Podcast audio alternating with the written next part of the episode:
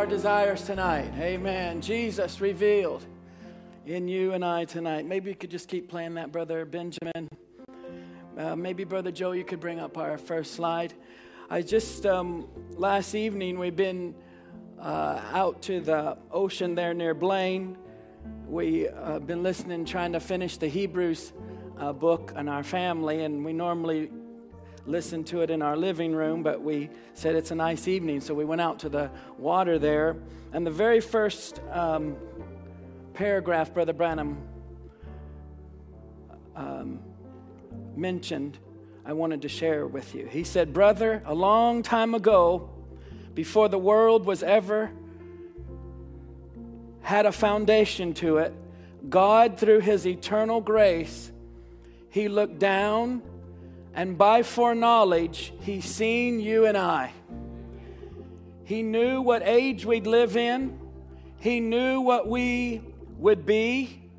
Therefore, by election, he chose us before the foundation of the world to be with Him without spot.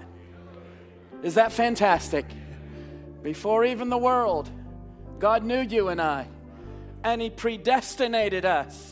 He knew we would love Him, He knew we would be here tonight, and He knew that we would come into a place without spot, without wrinkle, or any such thing. He knew right where you would be sitting tonight and what would be going through your life and all the fine print and all the details. Jesus, He knows all about that. So I wanted to share that with you. Amen. Let's stand tonight and we'll go right to the word. Thank you, musicians, all of you. We appreciate you tonight. Amen. Romans chapter 12, we'll turn to the scripture. And then John chapter 6. This is a very busy time of the year, June, and individuals and families and uh, even our church body. A lot of students and exams and finals and tests, a lot of stress.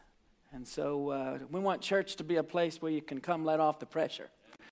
And uh, I know there's a lot of that happening this week and in these days, a lot of events going on and things, and we're crowded in with a lot of things. But Let's just settle in tonight and let the Lord minister to us. Can we do that? Romans chapter 12, verse 1 and 2. This is very real familiar scripture. Brother Branham read this in Power of Transformation. I beseech you, therefore, brethren, by the mercies of God, that you present your bodies a living sacrifice, holy, acceptable unto God which is your reasonable service. And be not conformed to this world, but be ye transformed by the renewing of your mind, that ye may prove what is that good and acceptable and perfect will of God. And when we look at this, in verse 2 especially, we see that we can only really know God's will after we're transformed. Up until then, we're just probing, pushing, going with the flow, but it's only when we're transformed and God does something in our lives that we can find that will of God. John chapter 6, verse 37. I went back and uh, uh, just looked at my notes from Sunday night because I knew Brother Tim had read out of John 6. I just wanted to make sure we weren't repeating. But these are other verses. John 6, 37 down to verse 40, uh, Jesus said, All that the Father giveth me shall come to me. And him that cometh to me I will in no wise or no case cast out. For I came down from heaven not to do mine own will, but the will of him that sent me. And this is the Father's will which hath sent me that of all which he hath given me, I shall lose nothing, but shall raise it up again at the last day. We believe that. Hallelujah. That's why he's raising you up, because you're part of him. Verse 40 And this is the will of him that sent me, that everyone, everyone which seeth the Son and believeth on him may have everlasting life, and I will raise him up at the last day. If you notice John 6, Jesus, and then Paul in Romans 12, they're speaking about the will of God and being transformed. In verse 39, Jesus said, This is the Father's will which hath sent me, that all which he hath given me, I shall lose nothing. And in verse 40, when he spoke about this is the will of him that sent me, that every one which seeth the Son and believeth on him may have everlasting life, and I will. I will raise him up at the last day. So everything about the transformation is of God. For you to find his will for your life, for my uh, God's will for my life, this has to do with the will of the Father and the will of the bride becoming the same thing. And God's not going to lose one of us along the road. I, I, just feel tonight we just ought to be able to say, Praise the Lord. Amen. Uh, he knows everything about us.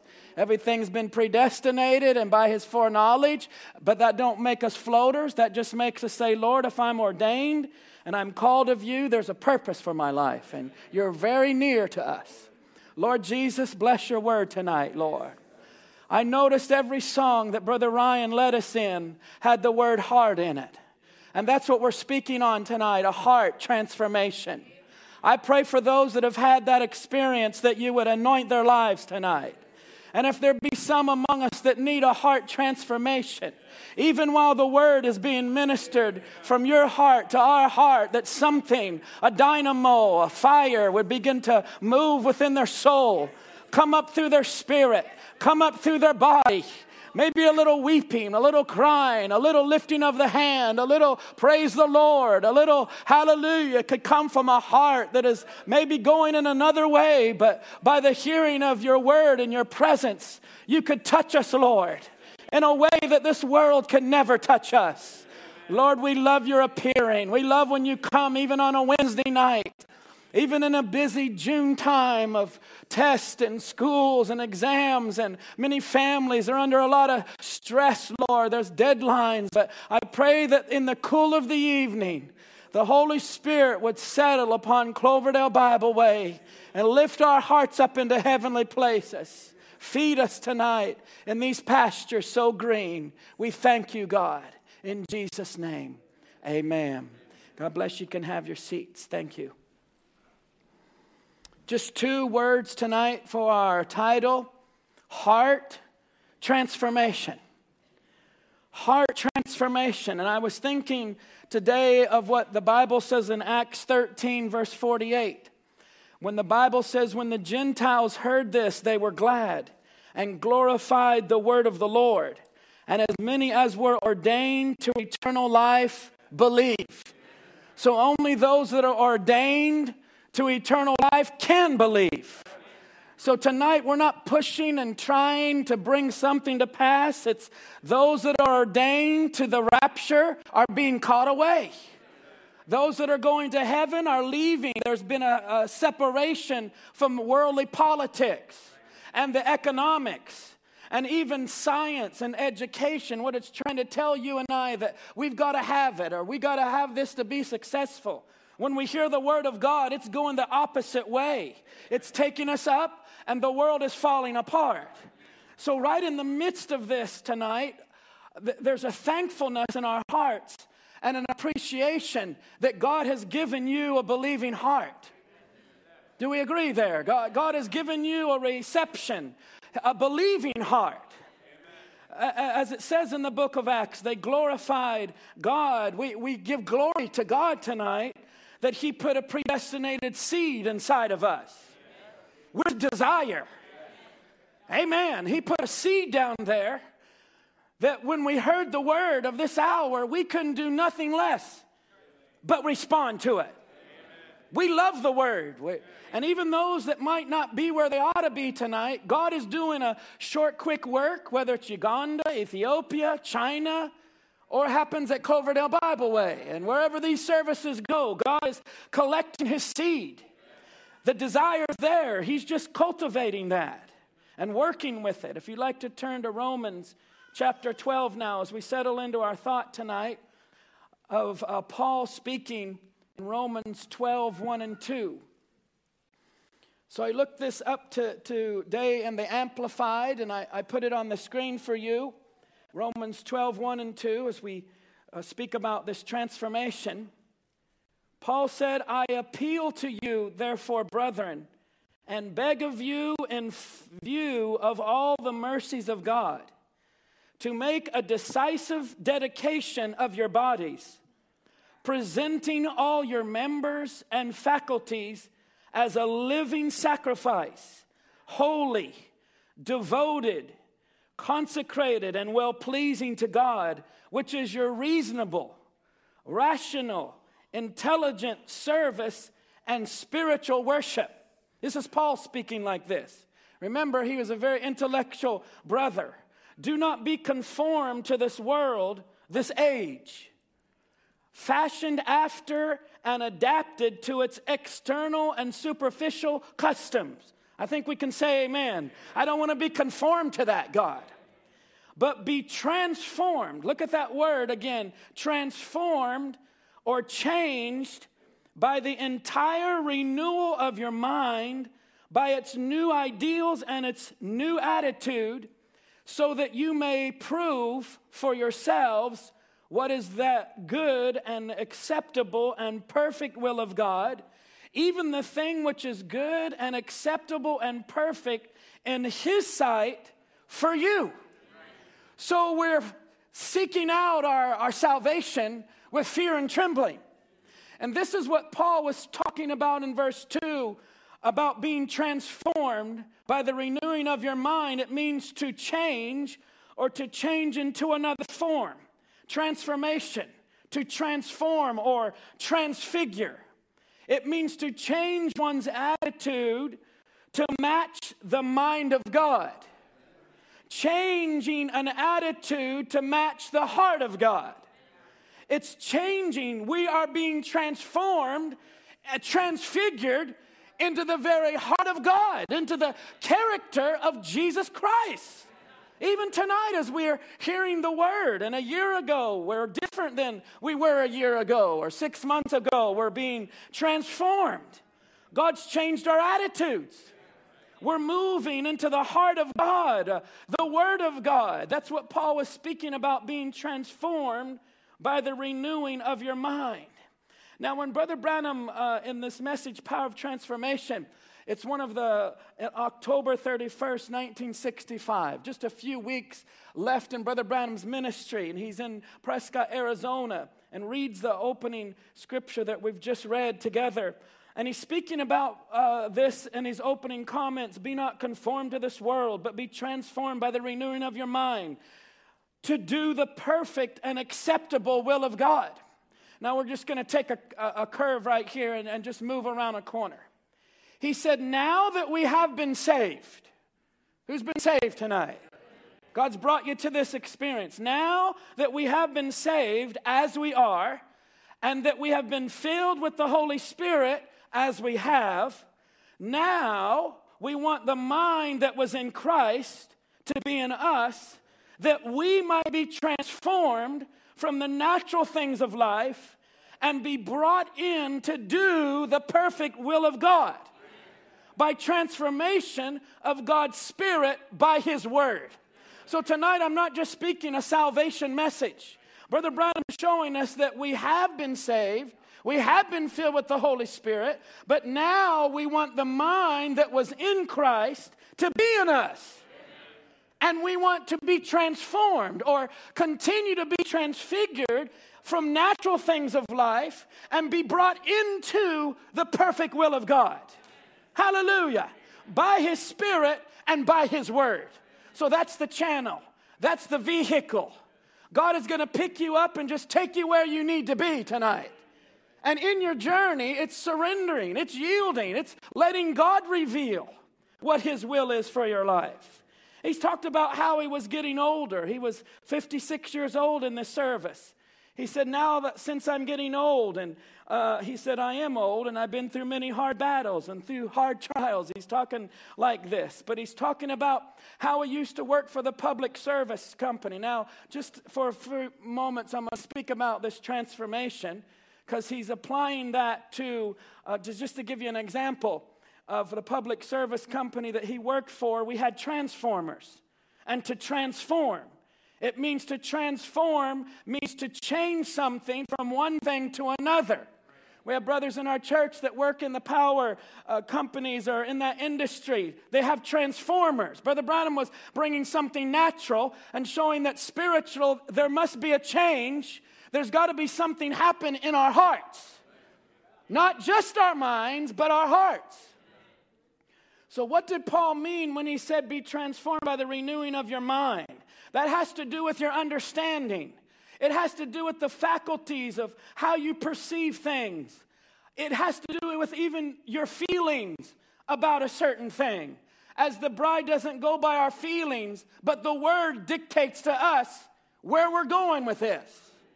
It has to do with how we judge matters, how we determine things, whether that's of the Holy Ghost or whether that's just a feeling or just a natural thing.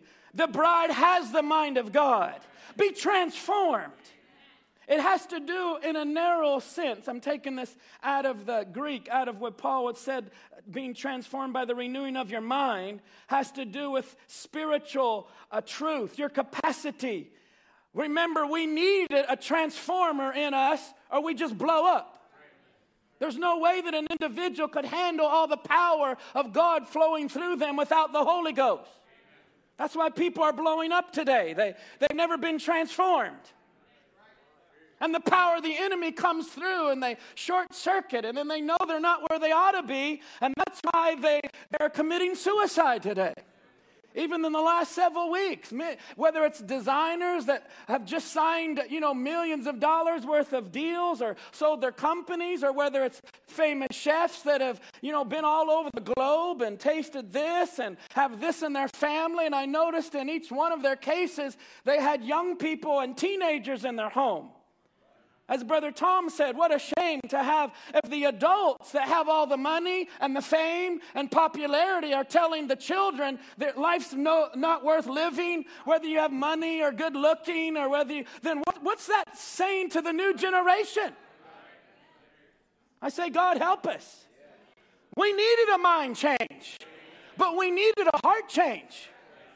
It's not just the mind. We know the greatest battles in the mind, but the heart is the greatest spiritual organ that we have. So, Paul is speaking about our minds being changed and the powers of the soul being uh, nurtured and cultivated, divine things being unleashed out of our hearts. We needed a nature change. And it brings out the goodness uh, and it brings out a hatred for evil.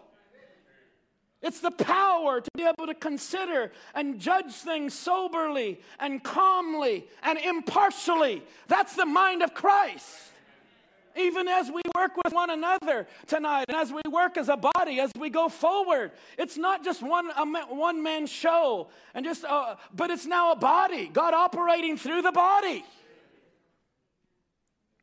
So, as we speak about transformation, I'm going to speak about the heart in just for a moment. But just to give you another example, he talked about the tadpole. Do you know what a tadpole is? It's, it's a little uh, animal that uh, it changes from a tadpole to a frog. But once it looked like a little cat, catfish. It swims around, it's got a head and a tail and everything like a catfish. Then after a while, he begins to lose his tail and he's transformed from one species to another. This brother Branham talking about this. So he takes his job and brings in transformers. He talks about nature because he loved nature but he's bringing it to the congregation to bring a spiritual uh, renewing of our mind that the things that we once thought upon to be precious, I lay that aside and I'm transformed to something else. What you was one time to what you are now. Let me say it like this what we are now to what we know God's word is calling for, that, that releases a desire to say, God, take me there. That's what the word does now. That's, well, that's what the, why we have Wednesday night services. Brother Branham is saying the renewing of your mind, the things that you once thought upon to be precious, you lay that aside to be transformed or changed to something else. What you was one time to what you are now. And the bride says, Lord, change me more. Change me more into your image. He said uh, this morning, um, he said, We're trying to take a little step this morning to raise you up just a little bit higher. Sometimes he said we have to hit things, and I want you to hold on. That's a good word for us. Amen. As we come now into the heart, we've talked about transformation, it's a change. But now focusing on the heart, it's the biggest spiritual organ that we have as believers. I want you to think about that. And that's why Brother Branham in the church age book, I'm just laying a little foundation. Brother Branham said this messenger of Malachi 4 and Revelations 10 7 is to do these two things. One, according to Malachi 4, he would turn the hearts of the children to their fathers, not just their minds, but it would go through their minds, the greatest battle, and, and God would take their heart. So in Malachi 4, when it says, I'll send you Elijah the prophet before the coming of the great and dreadful day of the Lord, he says, He shall turn the heart of the fathers to the children and the heart of the children to their fathers. It has to do with the heart being changed. It's a heart change and that was what was to happen. That was two things that this messenger was to do. He would turn the hearts of the children to the fathers. That's why I believe there's a, there's a revival that happens in every generation that the children and the young people needs a personal revelation uh, of the word for their day. Not just their moms and dads or the pastor's revelation, but a personal revelation. And if they would ever get a heart transformation, Nothing of this world would be able to pervert them or move them in a negative track. Do we believe that tonight? But number two, this messenger would reveal the mysteries of the seven thunders in Revelations 10, which are the revelations contained in the seven seals. It will be these divinely revealed mystery truths that literally turn the hearts of the children to the Pentecostal fathers. So it's not going backwards, but it's taking an accumulation of all of that life and now putting it into manifested sons and daughters of God that's ready to go in a rapture. They've all had a heart transformation individually, separately. We're a body and we're a group, but God is dealing with us as individuals. Now, let's go into the heart now, the heart of the matter we would say the heart of the matter. What is it? It's a heart transformation. Not just skin deep, not just skin deep, but the heart of it is going down deeper, not just scratching on the surface, but it's coming now to the heart. We speak about a natural heart and a spiritual heart tonight. When God begins to move upon an individual, uh, move on a generation, move in a church, it can't just be scratching the surface and reforming it from the outside. It comes from the heart. It deals with things that are deep on the outside that comes out from the inside to the, uh, to the outside. So when you look at your heart tonight, that's a very important part of the body. In fact, you can actually be brain dead, but if your heart is still working and pumping, you are still considered alive. And even you that know in our assembly and others that are in the medical field, your brain can actually stop functioning. You can have an injury or someone's brain actually stop and be brain dead, but if your heart is still working and pumping, you're still considered alive. I want you to think about this heart, it's the main organ of your life. But if your heart would ever stop beating and pumping and working for a long period of time, that leads to death. Or we would say an individual, they passed away or they expired. It's because their heart stopped. You can afford to lose. I'm just bringing you through this now tonight to bring emphasis to your heart. You can afford to lose many organs of your body.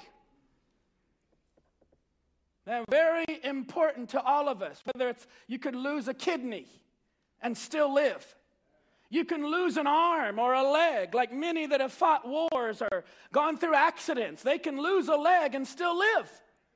You can lose an arm or lose a foot or a finger. As I was with someone for lunch this past week and I saw their fingers and they just had little stubs, and I asked them, you know, how long ago did that happen? You can lose a finger or lose a hand, but if you lose your heart, it's fatal.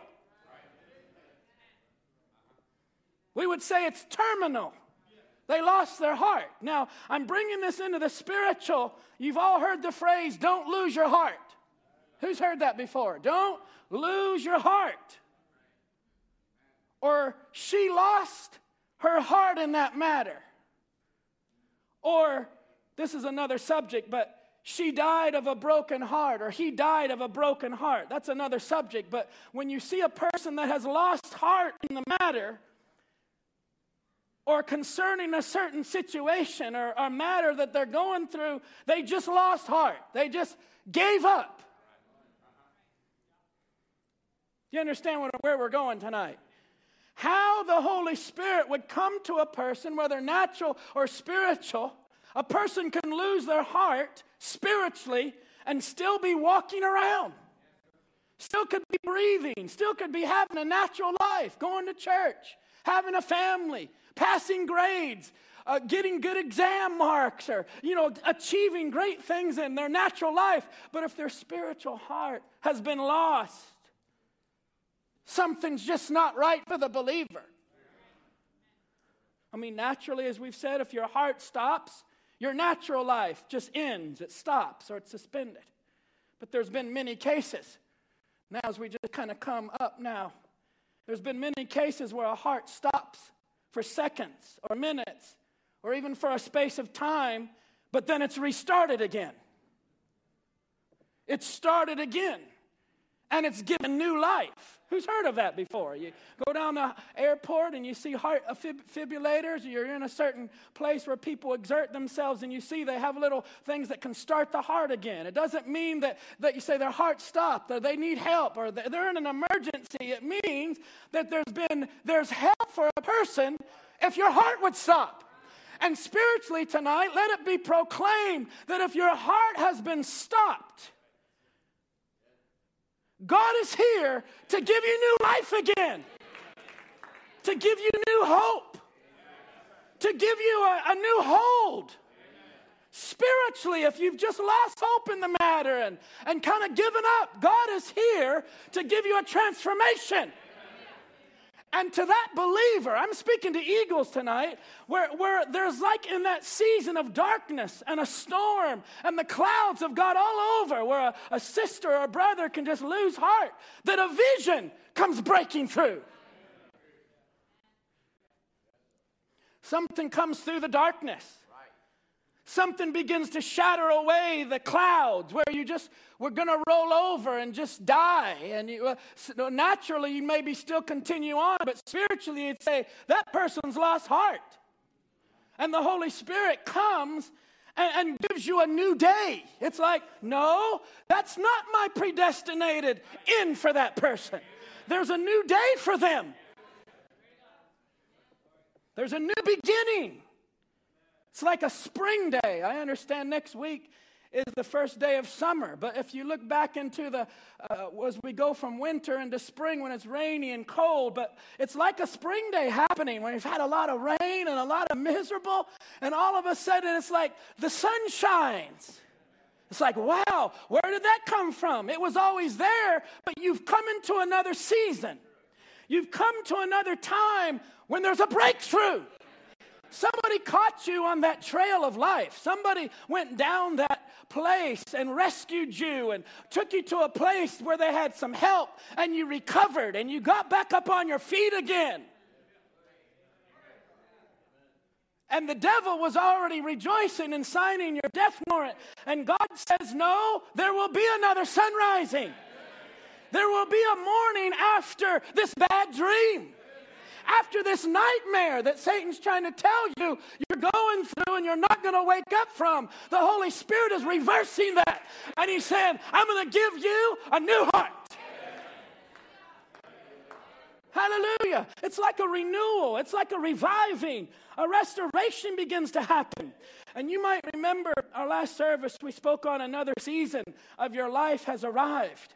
Brother Tom's been speaking on further forward and perfection, not knowing that we were going through the Hebrews and listening to the very scriptures of Hebrews 6 when Paul said, Therefore, leaving the principles of the doctrine of Christ, let us go on to perfection.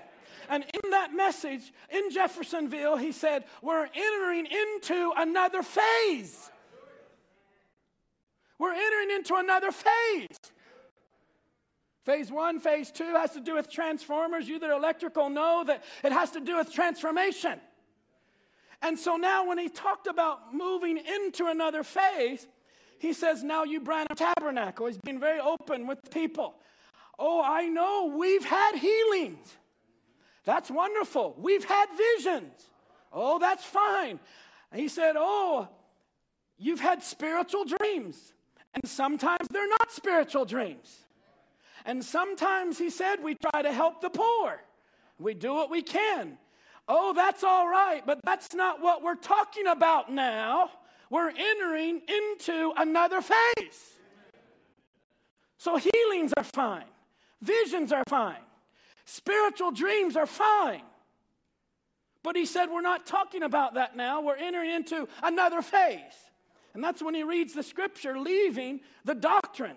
He said, Oh, yes, we got the doctrine of Christ. We believe he was the Son of God, a virgin born. How many believe that tonight? And even in 2018, speaking to a mature uh, assembly in the message, we believe Malachi 4. We're not struggling with still wondering, is the message right? Is Brother Branham the prophet? I believe for many of you, most of you, it's been anchored down in there. But where it comes back to the question is our opening scripture that our minds and our hearts be given to Christ so that He would be able to reveal and unfold His perfect will in your life and in my life. That's the adoption of sons. That's the maturity of the Word. So it's further than healings and dreams and miracles and things. Let us go on to perfection. I want to stop right here and say something that our, our, our heart transformation takes place by the Word of God. And we have been empowered by expectation from the Word of God. The message of the hour has taken the scriptures and made it come alive to the bride of Christ, and we have become empowered by that expectation. And it's not being watered down and diluted by this ministry that God is anointing. True ministers that are staying true to the word under the Joshua and Caleb anointing aren't like the 10 other preachers in the message and princes that handled the word, and they weren't just common laity, they were princes that Moses chose to go into the promised land and bring back a report. And if you remember, Joshua and Caleb were the only two that said, Let us go up at once, brothers. We are more than able. And our wives and our young people, they can make this rapture. And they just shook their head and didn't understand why these other 10 brothers that had been in the message, come out of Egypt under a mighty anointing, were still conveying to the congregation that we just need to be careful and, and watch everything and the giants and describing and intellectualizing everything about the giants. When Joshua and Caleb, all they saw was victory and our young people being in the promised land, and our wives and the rest of the congregation having victory. And they were in a minority. But I believe, I'll just say it tonight, I would rather be in their church any day than in those other ministers that were quoting Moses, quoting Brother Branham, had all kinds of, you know, PowerPoint slides, handouts, whatever. But the, the, the way that they ministered was not giving the people encouragement to go up and take the land. So we have been empowered by a word expectation. Ministry that has been there and they know the land.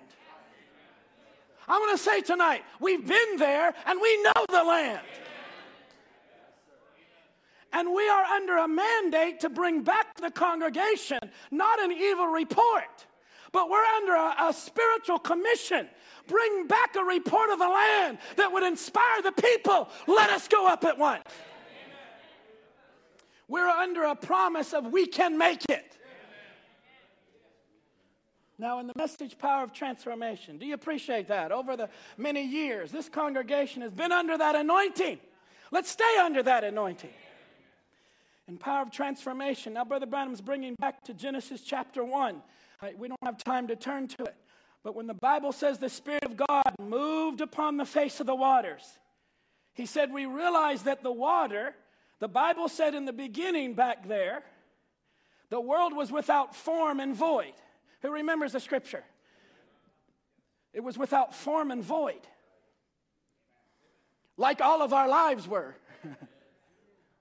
this earth was without form and void. There was nothing but a darkness of chaos. Think about it.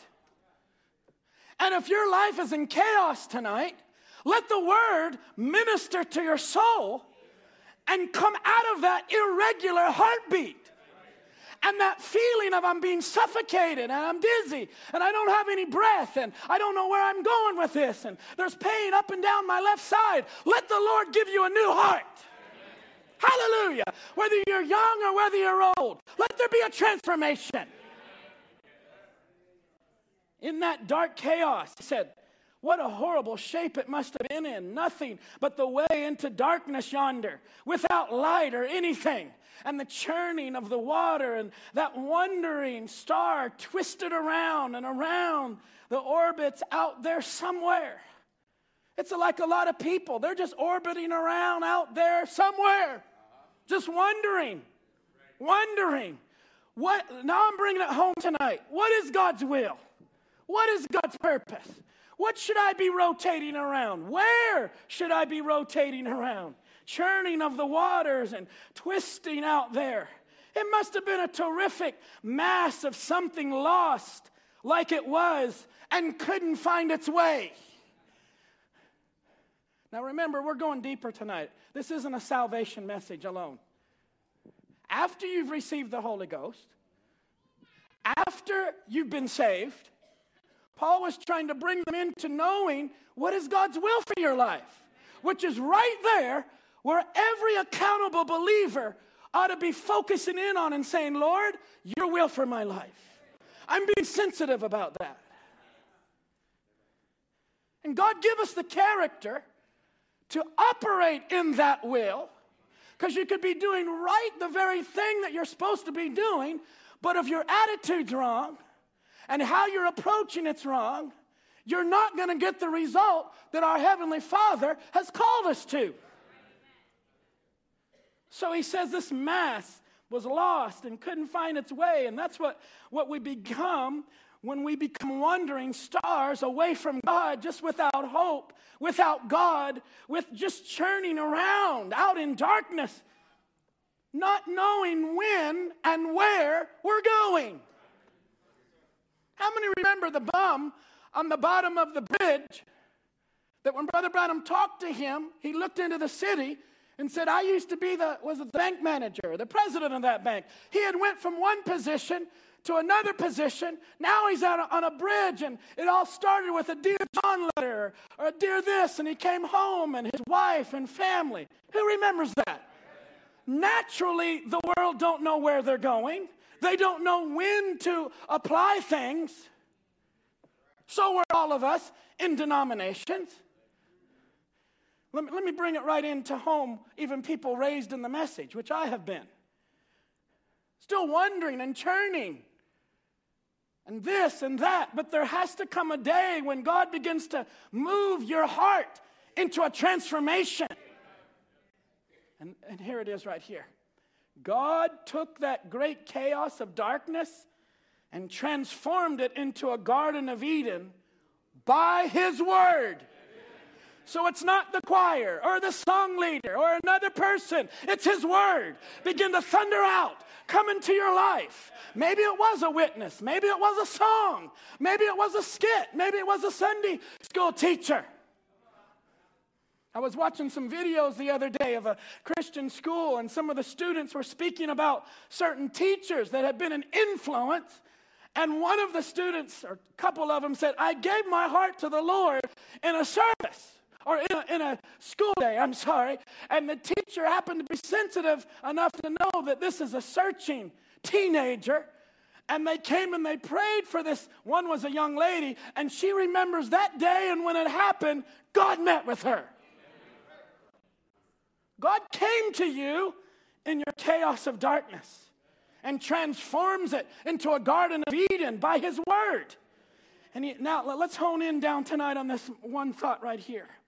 That's how we're transformed by God's Word. I'm quoting. When God said, Let there be light, and that mass of creation out there came out over in under the sun and began to revolve around the sun and became a Garden of Eden because it obeyed the Word of God. Say, Brother John, I want my life to be like a Garden of Eden. That's where obedience comes in. That's when the token is being ministered to your life that you can receive that. And every other person in your life, you're able to move them out and say, God, I want this light. I'm laying down here on this pathway and my heart is gone. I've lost heart. I've lost my heart. I've lost that ability for it to beat in motion with the body. I've lost symphony with the body. And you begin to confess. He's a high priest of your confession. And you begin to move down this pathway toward healing and toward God transforming your situation. Then you begin to move around the SON. Then the seeds that have been planted there from a little girl and a little boy begin to come out.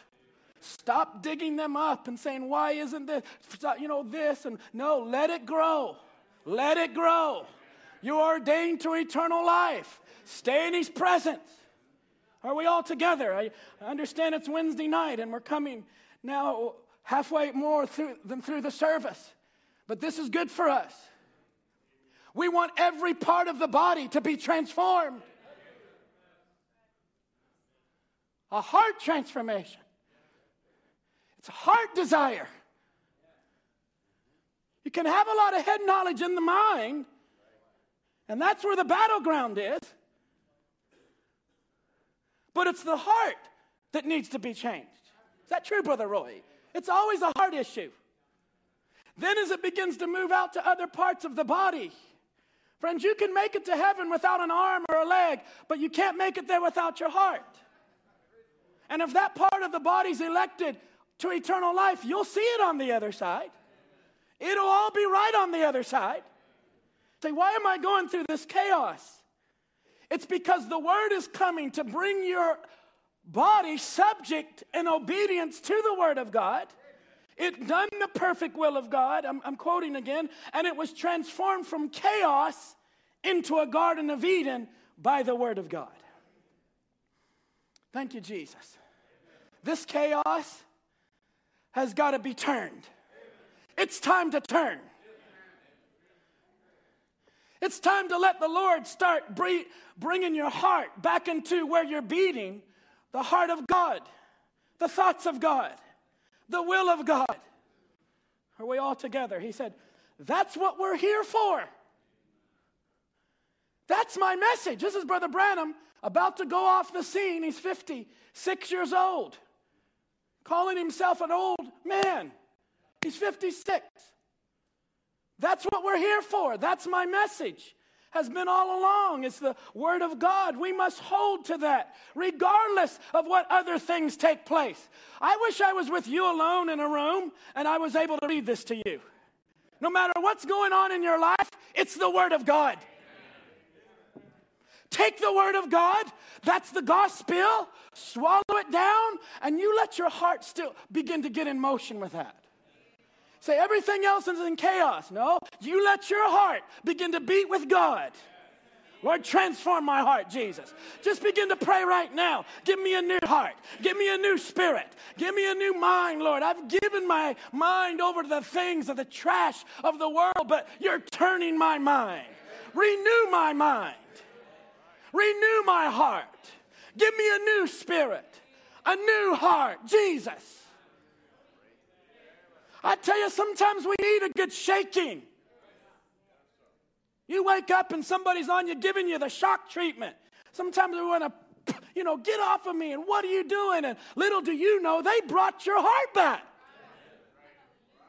The very one that was helping you, people want to fight again. Get off of me. Or whatever. No, it's God shocking your heart.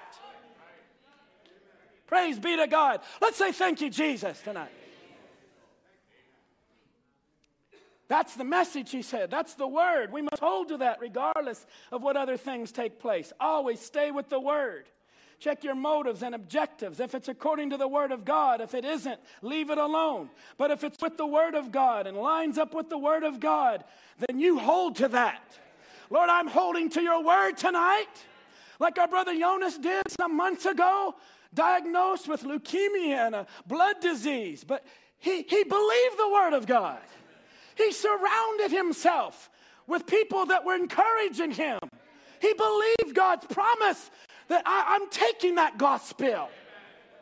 And we heard it last a few days ago. The report comes back point zero zero zero zero. No sign of it.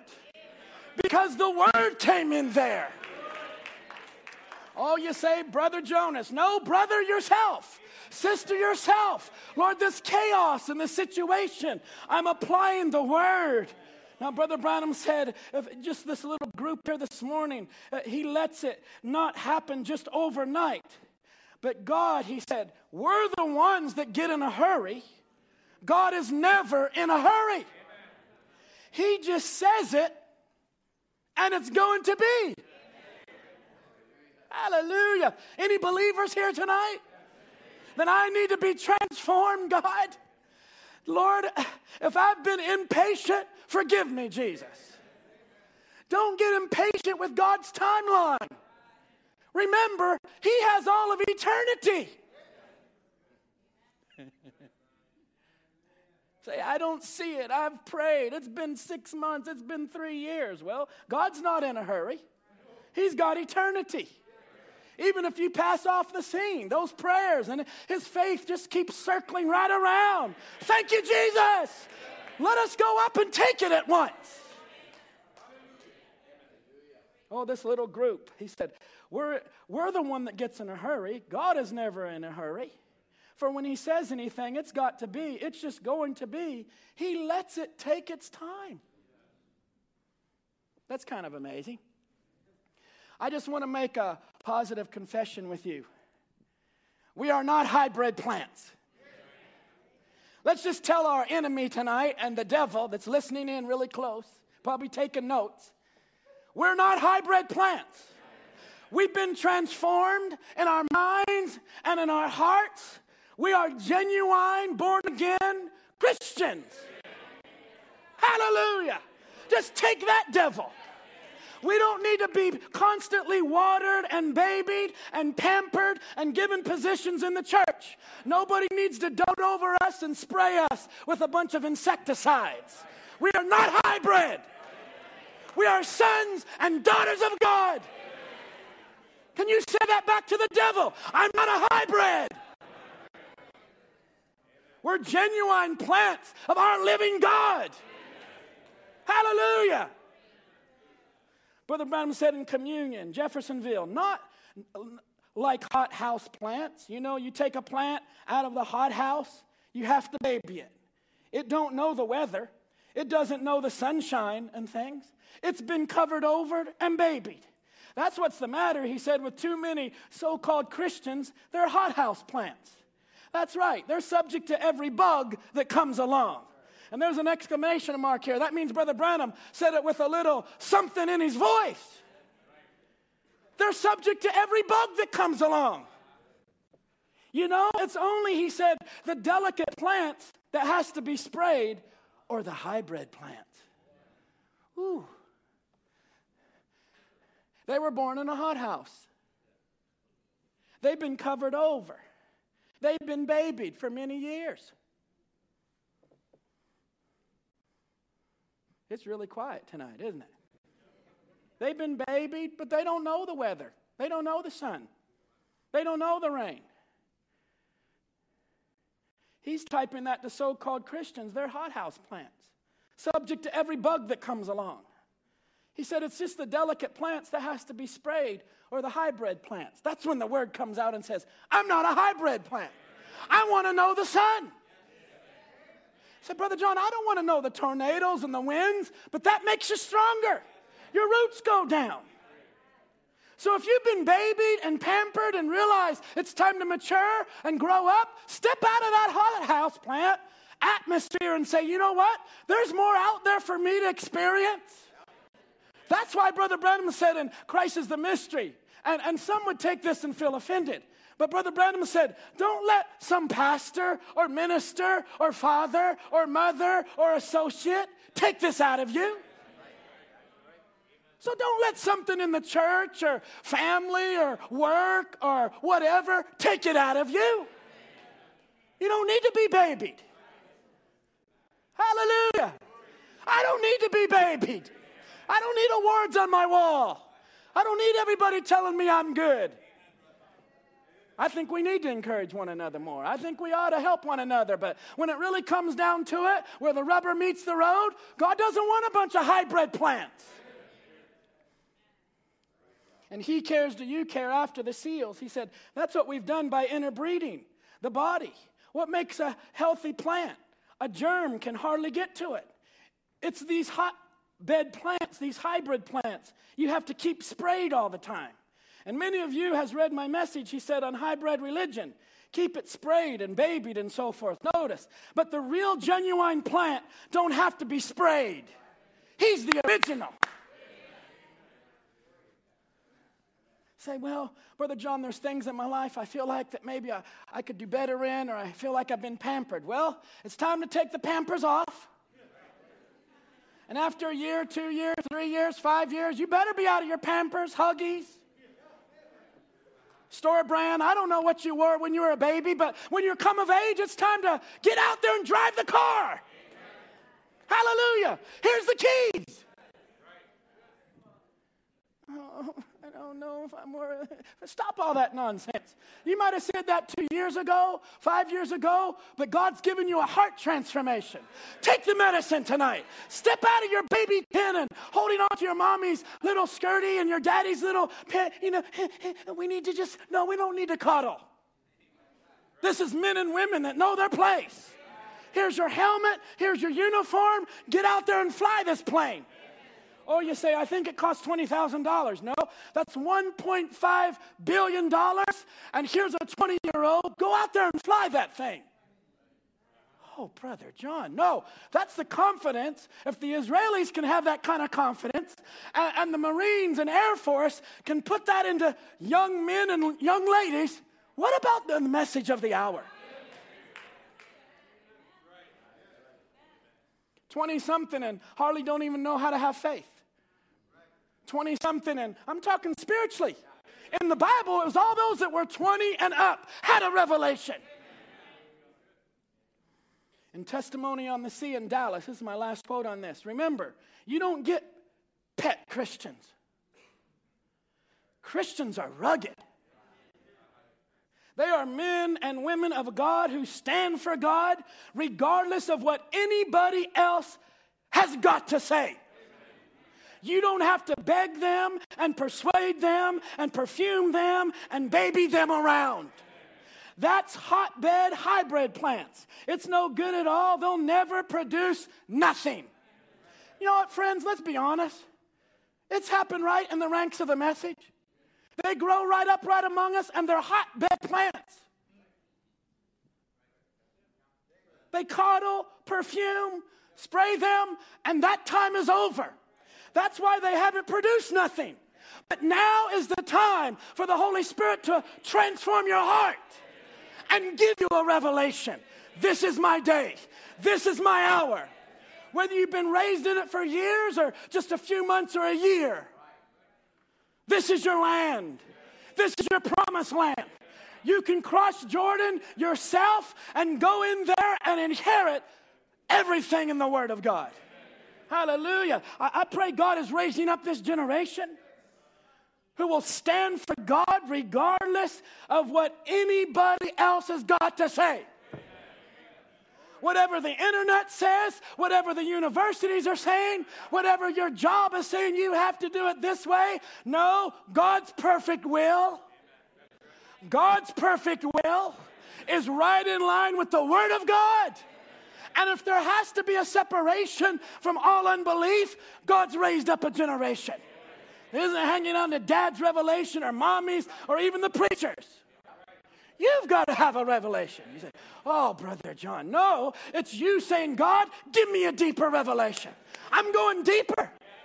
I'm going further. You say, Oh, you're getting proud. No, I'm just repeating back to the devil, I'm not a hybrid plant.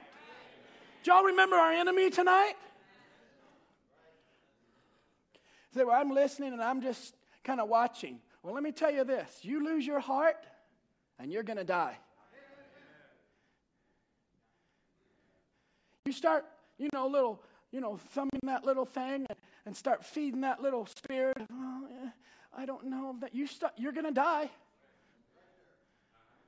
Said, my heart's out of rhythm, Brother John, or this is going on, or this going on. I had some notes a little bit later. Here it is a heart condition causes other symptoms. It causes chest discomfort, pressure on the heart. It causes shortness of breath, people getting dizzy. They, they don't know where to go and they start getting dizzy. They're not focused in. It's a heart condition. They start getting tired and fatigued and, and pain starts going down, maybe their left side, over the heart side of the body. It's reflecting a heart condition. And that's where a believer says, God, if I've got out of sync, or I've got out of harmony, or I've got out of oneness somewhere with you or with one another in the body, the way back is humility. You cannot be proudful and just think you're the best and you know everything. Just be quiet and listen to the voice of God. I was listening to Spoken Word is the original seed a few days ago, and Brother Branham made a few statements. I wrote them down. Brother Branham said, I believe it is near the harvest time. That was back in the 60s, Brother Muchie. Back in the 60s, he said, I believe it is near the harvest time. So if that was the 60s, what about 2018? If the coming of the combine was coming and the wheels, uh, the combine's coming to take the corn away and we got to be ready and the shuck's being pulled, where are we at tonight? When we hear that from a prophet saying, I believe it is near the harvest time, it ought to say, God, take away frolic. Would you like to hear another statement he made? All sons and daughters of God are predestinated. We're coming back to the main thing here. If it's the Word of God that gives us a heart transformation, that's why we need the Word. All sons and daughters of God are predestined. So you can nail that right down tonight and say, My life has been predestinated. I'm a son or a daughter of God. I'm not just wandering around out there in orbit somewhere. God sent this message for me. God sent a prophet for me. He sent the ministers in our church for me.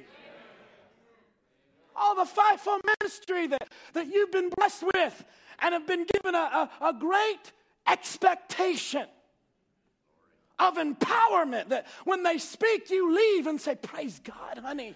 I'm so thankful that we are sons and daughters of God, that our children can know they've been predestinated. That though we didn't understand things when we were a little girl and a little boy, but now as we get older, we're understanding and it's making sense to us and we're responding to the word. Last quote out of spoken word is the original seed. He said, You were made to live forever. That is incredible when there's so many lights and people that lose hope and lose heart and lose everything. And to have a prophet say, You were made to live forever. Just tell your enemy tonight. You might take my body, and all that's going to do is put me into a new body. You might try to take my joy, but the word is my joy. You might try to take my peace, but the Lord has given me a sound mind and I will give them perfect peace whose mind is stayed on me. It's like the Holy Spirit coming to you saying, Will you take my word? Will you receive it into your life? And the bride says, Yes, Lord. Hallelujah. Something's been changed. There was salvation, there was the new birth, but now it's the will of God, and you're focusing in on it. Hallelujah in conclusion tonight, Brother Branham said in Power of Transformation. Now you're going to need this as we close. People has lost their common thoughts of decency. People has lost their common decency among one another. They are not like they used to be. I think we can all say amen. He said, Man of age, of brothers and I, and here, and women, people don't act like they used to be. They've lost their common understanding.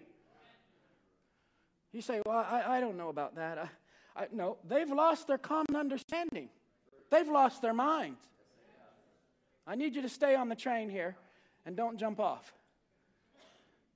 The world has lost their minds. And if you're feeding off things of the world, you will lose your mind. And if you lose your spiritual heart, you could be walking around having business, raising children, in a church and your heart is far away from God. He said they've lost their common understanding. Here it is the mental effect that it's had upon the people of these modern scientific day that we're living in has caused people to lose their natural reasonings. There's a prophet saying this. They can't regard somebody, a woman, as a sister, a brother. It's something filthy. Now, friends, the spirit that's on people today does not want to be told they've lost their natural reasonings. You tell a person with a Laodicean spirit, worldly spirit on them, a spirit that's lost their heart for God, you say that you've lost your natural reasonings, like a prophet said. They will be very quick to say it, and if they don't say it, they're thinking it. Well, who do you think you are? They'll be quickly offended and will shut you down. They'll shut you down fast. They'll stop communicating, and their attitude from that moment. Because what's happened, the word has come in there and discerned the situation. And it makes that spirit nervous and the human flesh of that person don't like it. And if it's not a seed of God, or if it's a seed of God out of their place, they'll shut you down. I'm trying to give you a little bit of the heart of God so you'll know in these encounters. They'll be quickly offended when you say that they've lost their natural understanding or their common understanding. Brother Branham talked it about their mental effects because of science and what it's done to the people. Is that true? Their attitude becomes one of, well, no one understands me. Nobody understands us teenagers no more. No, nobody understands the youth or no one understands in a church I'm a single mother or a single father or nobody really knows because they're all like angels or think they are, and, and I'm just going through this trouble, and you'll start spinning out into this mind frame, this attitude. Then you'll turn against the very thing or the person that can help you the most. And I'm here to encourage you tonight when that spirit is on you to repel and push it off and then to say things that's disrespectful or to hurt that office or hurt that man or woman. Let the Holy Spirit in you. Be honest in the situation and say, God, give me your mind about this. What is the Word of God? Because many times in the ministry, it's exactly what was needed to be said. It's exactly hit the nail on the target, but it's the human spirit or the flesh that's nervous and gets around that. And friends, how we need in this hour a transformation to break through all that nonsense and say, God, we don't want to be house hot house plants, but give us real men and women that are birthed by the word, Jesus. Stop playing games in your family and with one another and out in your business. All those that were ordained to eternal life believed. The bride desires, number one, to have our heart transformed. And number two, to have our minds transformed by the Word of God. That's what Paul said be transformed by the renewing of your mind. Praise be to God. Lord, bring all this chaos he called it a spiritual chaos in this world by science and education and culture. It's caused a spiritual chaos, and we could go into another message right now. But that is why people that have embraced science and they embrace, and even families and even certain nationalities really uh, elevate education and even with their children or in, with their young people. Little do they know they are feeding them pills of hatred and strife and division. Then they come to the house of God where the word is being preached under a Holy Ghost anointing and little comments and little things and little phrases and things about one another when it ought to be just the opposite. It ought to be, Lord, help us, Lord Jesus. Give us a heart like thine. Give me the mind of Christ. Help me to approach this, Lord, with the right attitude. Can you say amen? It's good for you and good for me. I say amen. I've got a wife and I've got children. By the way, it's my last service of my whole life to preach with a teenager in my family. And, well, she's married, but it's her last Wednesday night to be a teenager. I don't have any teenagers no more after, after Friday. I'm getting old. We're all getting older. But the thing about it is, Lord, we're not going to change the Word of God or the message. We're not going to dilute it down. We come, we go, we raise children and families. But there's something about the bride. We've been empowered with an expectation. Amen. We're not hothouse plants. We're not preaching this tonight because somebody emailed it to us or said you need to preach like this. It's the Holy Spirit and in your family and in your life and in your career, or those that are graduating or going on to another grade, it's the will of God we want for you. Who you marry, or where you live, or what car you drive, go live your life and be happy. We're not dictators, and we don't want to be responsible for this and that. It's you being responsible. The keys are in your hands.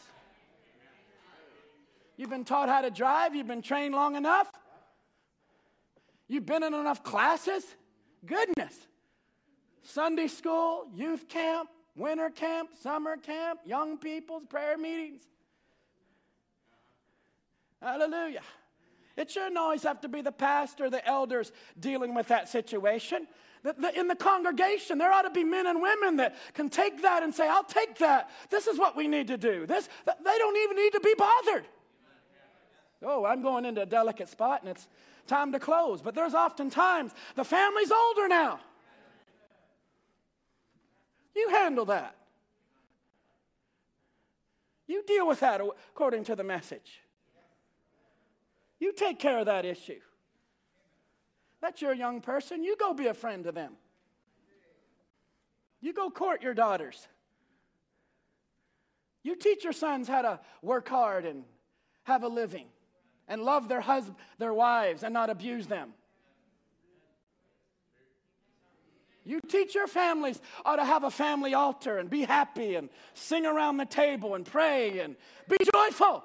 That's the way our services are. Then take that right home. There ought not to be infightings and this and, well, I can't talk to that brother. I can't go to that sister. How old are you? I'm speaking to myself. Go talk to the brother.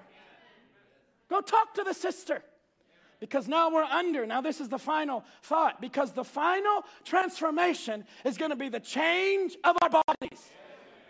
Hallelujah. The final change will be when this transforming power of God, I'm quoting Brother Branham, that's taken us from the chaos of science and education and the things of the world and the understanding of this modern day has transformed us now into sons and daughters of God. And even death itself can never hold us in the grave. Hallelujah. Take that, devil. That, that'll give a sister that just think her heart is gone, her life is gone, she's all alone, or nobody knows, God knows. I'm to take this for the rapture day. I'm to be a testimony. It could be a brother, it could be a single person, it could be somebody that's had a trouble in their marriage and they realize they might have to live single the rest of their life. Or uh, some financial issue that's come in, you say, All is lost, all is gone. No, you just need the Holy Ghost to breathe a new heart into the situation. Give new hope again. Come on, friends. People in the world do it every day. There's podcasts, there's all kinds of classes. Just Google it. People are, you know, self motivated and they're positive and they're not even born again, don't even have the Holy Ghost, and don't believe the message. There's enough power of transformation in the, in the word that we are feeding from to change these bodies into a new body. Then while I'm living here, it has enough leadership to give me the right attitude, tell me who to marry, tell me what job I need to have, how to treat my neighbor, how to humble myself, how to praise God. People in the book of Acts heard the word for the first time and they glorified God and they praised Him because they were ordained to eternal life. Surely we've been down the road long enough that we've exercised ourselves enough to know when to praise, when to pray, when to get under a burden. Amen. There's a time for this, there's a time for that. There's a time to bear it alone, there's a time to include another person. One can send a thousand, two, ten thousand. We carry one another many times through the storm, but we get them down off our shoulders. We commit them to God. We give them wine. We give them oil. I'm talking spiritually speaking. Hey, hallelujah. Amen. Stimulation from the word. Here, plug this in. Listen to this message. Man, and a brother or sister, they, they start coming alive. Or forgive me. But I want to be changed in a moment, in the twinkling of an eye, no matter what I've gone through in life. When the roll is called up yonder, I want to be able to stand there and say, Lord Jesus, I'm present. Hallelujah. I know you do too. Brother Branham said, I mean that to say that's the truth. He said, I am the resurrection and the life. He that believeth in me, though he were dead, yet shall he live. And whosoever liveth and believeth in me shall never die. There is no way, he said, to stop the living word of God. It's got to rise again. There ain't no grave gonna hold my body down. There ain't no grave gonna hold this body down. When I hear the trumpet sound, don't look so sad. I'm to get up out of the ground, and so are you. But if we're alive and remaining, we shall be changed also. It's all transformation. Don't get this message down to just book learning and classroom study of the message. There's a life to it. Hallelujah. He said, Church, let's stand to our feet. Amen. An invisible union, he said, Church, you who I'm speaking to tonight across the nation, if you've separated yourself from denomination and all the filth and things of this world and all those things that keeps you in man-made creeds and orders and things like that, you separated yourself. Who separated themselves tonight? Just say, Brother John, I, you know, you're a young preacher, so I kind of listen and watch you. You might have an attitude like that. That's fine. We've dealt with that all our life. And maybe when I'm 60, 70, 80, somebody will listen, you know. I'm just making that point. I don't have a complex. I'm just letting you know. I'm with you here. I'm supposed to be exactly the age I am. And I'm in my 40s, Brother Tim's in his 50s, Brother Tim, Brother Tom's in his 60s, and Brother Ed's in his 80s, Brother Kyle's in his 30s. We got others, Brother Michael's coming up in his 30s. Hallelujah. We, every age group. Little children, teenagers, we're there. It's all God screaming out to us. You can make it. Brother Branham said, if you've separated yourself, look up. Look up. Get ready. He said, the fire is going to fall one of these days. God is going to let him come and a sight to behold. Would you be ready when he comes? Now, as we close now, would you be ready? Would you be ready to go up with him when he comes? Friends, let's be honest here. We don't want to live on some bubble and go through our services through the year, through all these experiences, and one of you not have this in your heart. We're learned to, we, we can slow it down, we can talk quietly, we can sing a slow song, we can sing a rejoicing song. But the main thing is the heart issue. How's your heart? That's the main thing. I'm not worried about right now. I'm worried about tonight when you go home, tomorrow morning, your affairs on Friday, and by Saturday. It's not just like we're taking spiritual drugs all the time and you got to be around the saints and you got to go to church to get your little drug. No, God lives in your homes. He lives with you. And if you're a believer, you want to get with the saints. We want to be at every service. But I'm speaking not just figuratively, but literally. We don't want it to become like hothouse plants where we're living off the anointing of one another.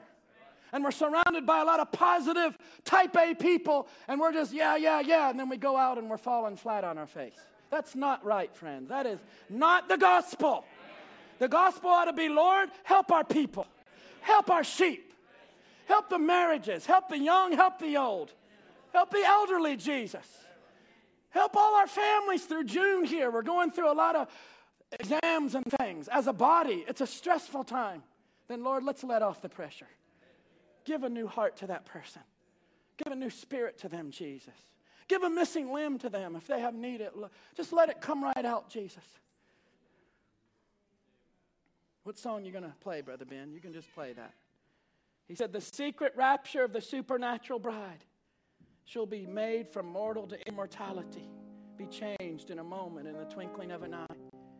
Which are alive and remain shall not prevent them which are asleep. As we bow our heads, let's let Jesus speak to us now. All that the Father giveth me shall come to me. And him that cometh to me I will in no wise cast out. For I came down from heaven not to do mine own will, but the will of him that sent me. This is the Father's will, which hath sent me, that of all which he hath given me, I should lose nothing, but should raise it up again at the last days. Who would confess tonight and admit we're in the last days?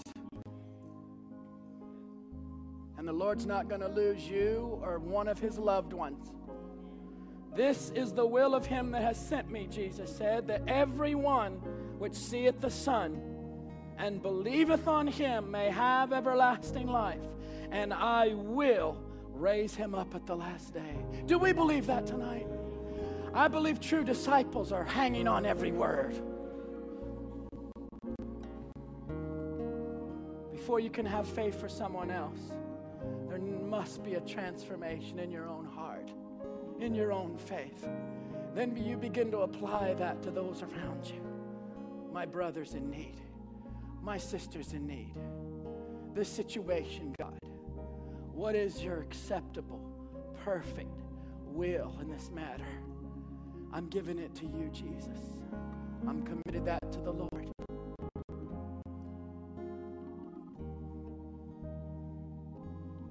I wonder if we can bow our heads and pray. Heavenly Father, we pray for the body tonight. We don't pray for ourselves only, but we pray that the heart of God would settle in upon all of us, Jesus. we're affected every day in the news, in the media, and things we deal with. People losing heart, losing faith, losing strength, losing health, losing their minds. We see it even creeping in among us, and it becomes even familiar among us, Lord. And I pray that you'd give us wisdom, give us the understanding and the mind of Christ about how to approach these things and when to call it what it is, that that's nothing but the devil. It's Satan that has come in and trying to rob one of God's sheep. One of God's men or women is down. Give us wisdom and the heart of God, Jesus. Is there anybody here that would open up their heart right now and say, I'm asking the Lord for that right now? Maybe it's for yourself, maybe it's for a loved one, but you like to say, Lord, I need to be transformed in my mind, in my heart. I want to bear your will, Lord, in my life, in salvation, in your Holy Spirit, in revelation. And then how does that apply to these other things that are so important, God? Yes, God bless you all over. About half the congregation or more just saying, God, on a Wednesday night, I'm looking up to you, Lord. My faith, my faith is in you, Jesus. Turning my eyes upon Jesus. I'm letting him know again that I believe him, I trust him. God, if we've been in a hurry, would you forgive us, Jesus? If we've got impatient with the timeline and we've lost strength, Lord, because we haven't saw it happening the way that we thought, I pray that that eternal thought and the eternal revelation would drop down into our hearts. And Lord, we don't want to use those big words if, if a, a young one is choking on that. Would you reveal yourself? Would you put your hand in the right places? Would you put the key in the lock, Lord, that would be exactly that would bring entrance, Lord, that that door that's been shut and rusted, would you put oil, Lord, on those hinges and put the key in the lock and turn it, and may we see ones among us, Lord, begin to move out there now, Lord, and maybe we, there has been immaturity, maybe there has been missteps in certain areas, maybe that we haven't exactly understood, but you're giving us understanding. And we want to have the heart of Caleb and Joshua and those that went in. Forgive us if we've been slack and slothful, God, and looked behind us when we should have just stayed running and going and not looked around. And then right at the very end, Jesus, we trip up or something happened, Jesus. Forgive us of our sin. Cover us by the blood. And may we rise up out of that, Lord, and move forward when the smoke and fog of wars passed away and the morning sun comes up over the horizon, I pray that there would be men and women from this church standing like Stonewall Jackson say, by the grace and mercy of God and by His word, here we are, Lord, and being able to be presented to you at that day faithful and true. I wave my hand tonight and say, Oh Lord Jesus, let me be one of those, Lord. And let us be part of a body and a team that's working together like that. Pray that your anointing upon all of us, Lord Jesus, how we so desire at this time. Even in June now, Lord, I pray you'd strengthen our families and individuals and our assembly. It's such a busy time. Let us learn to fall down on our knees, turn to a scripture. Maybe listen to that message, power of transformation or invisible union, or take one of those thoughts and say, Lord, I've been predestinated to live forever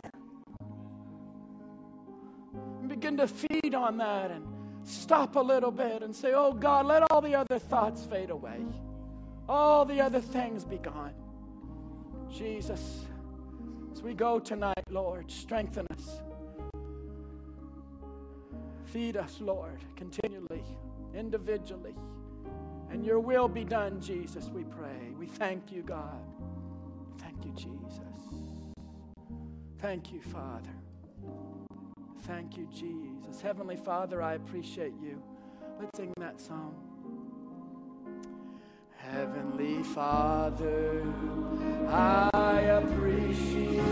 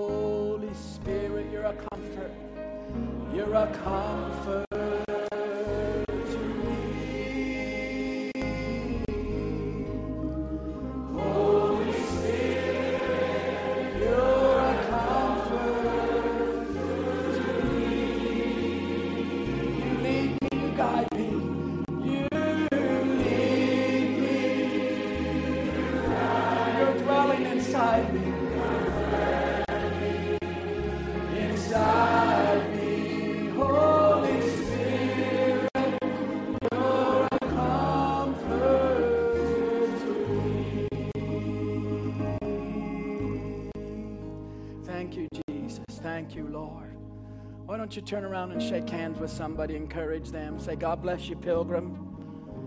Amen. Remember Friday night, prayer meeting. Amen. You're dismissed tonight. God bless all of you. Remember the weekend meetings.